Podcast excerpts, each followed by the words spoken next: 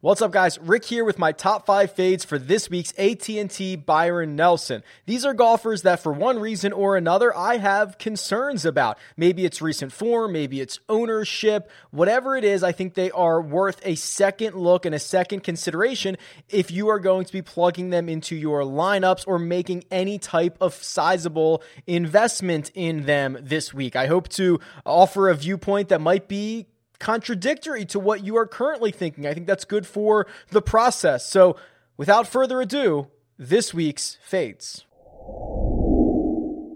Let's start at the bottom and work our way up, and we'll start with Scott Stallings. He is $7,500 on DraftKings this week, and I know what you're thinking. Rick, he's played well recently.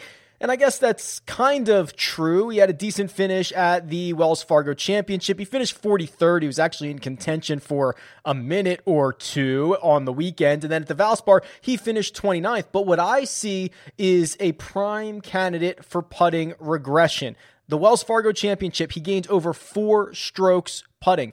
The week before that, the Valspar Championship, he gained again over four strokes putting. There have only been four instances in his entire career that he has gained more than four strokes putting. So he's had two of his four best putting rounds in his last two starts. If that is not a recipe for regression, then I don't know what is. If you look at his numbers from the Wells Fargo Championship last week, he lost three strokes between off the tee and approach. We call that ball striking. He was negative from tee to green. It was really having one of his career best putting weeks that led him to even finish 43rd. That is not sustainable for any golfer uh, to be constantly having career weeks. So I think we are going to get some regression and bring Scott Stallings right back to earth.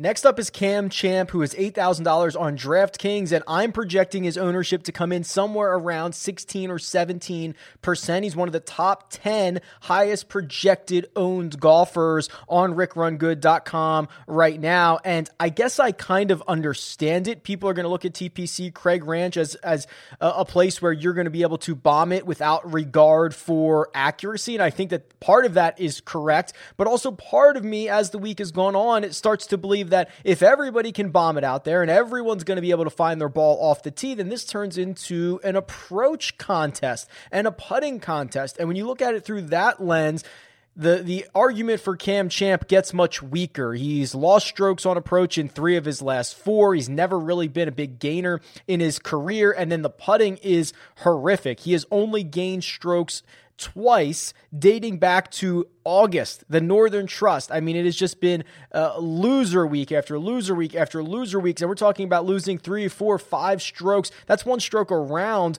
on the putting surfaces. So if we think that this is going to turn into a birdie fest where you're going to have to make a lot of putts, you're going to have to shoot something 22, maybe 23 under par to win this golf tournament, I think the path for Cam Champ gets very narrow when you start inserting him uh, getting closer to 20% owned.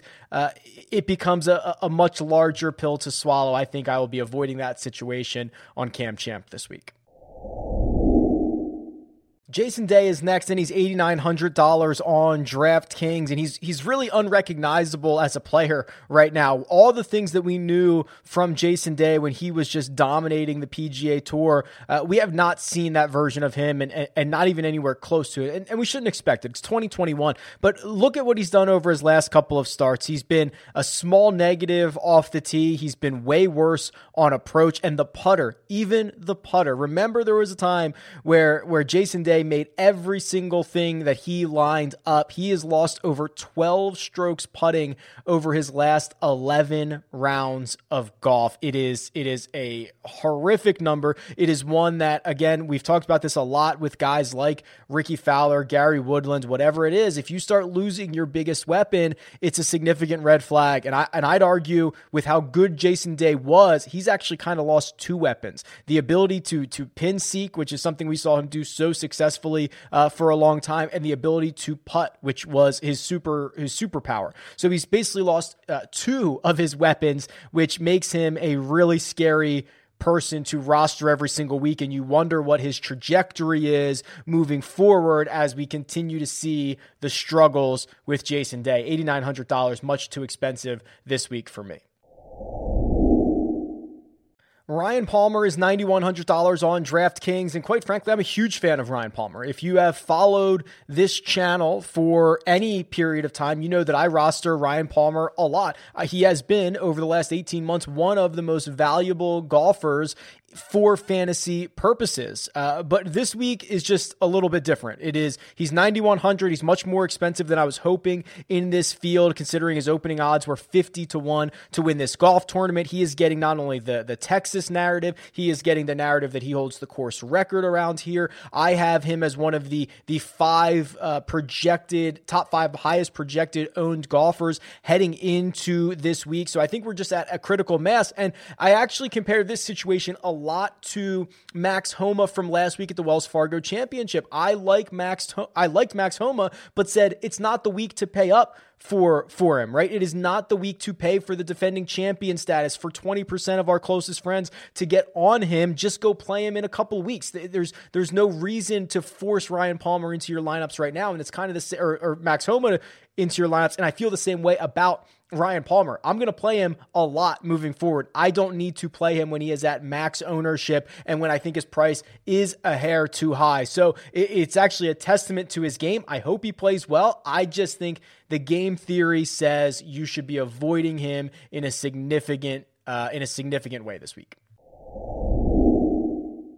And then finally, Hideki Matsuyama. He's $10,300 on DraftKings. He's one of the most expensive golfers here, and we haven't seen him tee it up since his win at the Masters. And I will admit, a lot of the case against Hideki Matsuyama this week is anecdotal. You know, the argument that he's coming off of a historic win, one that he was uh, given the hero's welcome back in Japan. We knew he, we knew he flew back to Tokyo. We know we had to quarantine. We know that he got uh, a plethora of honors, and then eventually has to fly back to the States. And you wonder if that cuts a little bit into his practice time and if, you know, maybe just he wants to ease back into golf, considering he just won the Masters and became a hero in Japan. But if you flip from the anecdote side and you kind of look at the numbers, you realize that his win at the Masters was still his only top 10 dating back to basically the previous Masters, right? It was the Houston Open where he finished runner up in November. So all the events that he played between there, he had zero top tens, and then he goes out and he wins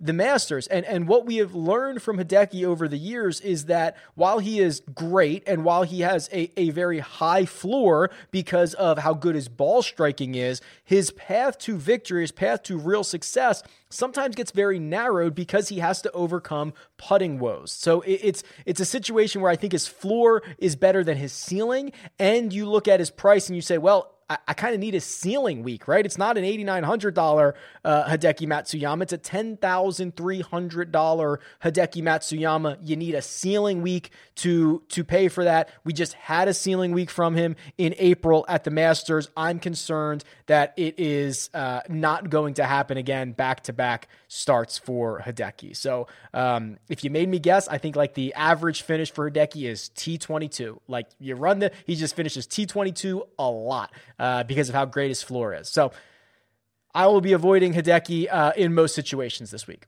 All right, that'll do it. My top five fades for this week's AT&T Byron Nelson. I'm sure I've ruffled some feathers, so you can send your complaints uh, to me via Twitter at Rick Run Good, or you can drop them in the comments below, and we can start a really good conversation. But for now, thank you very much. Good luck this week, and I'll talk to you soon.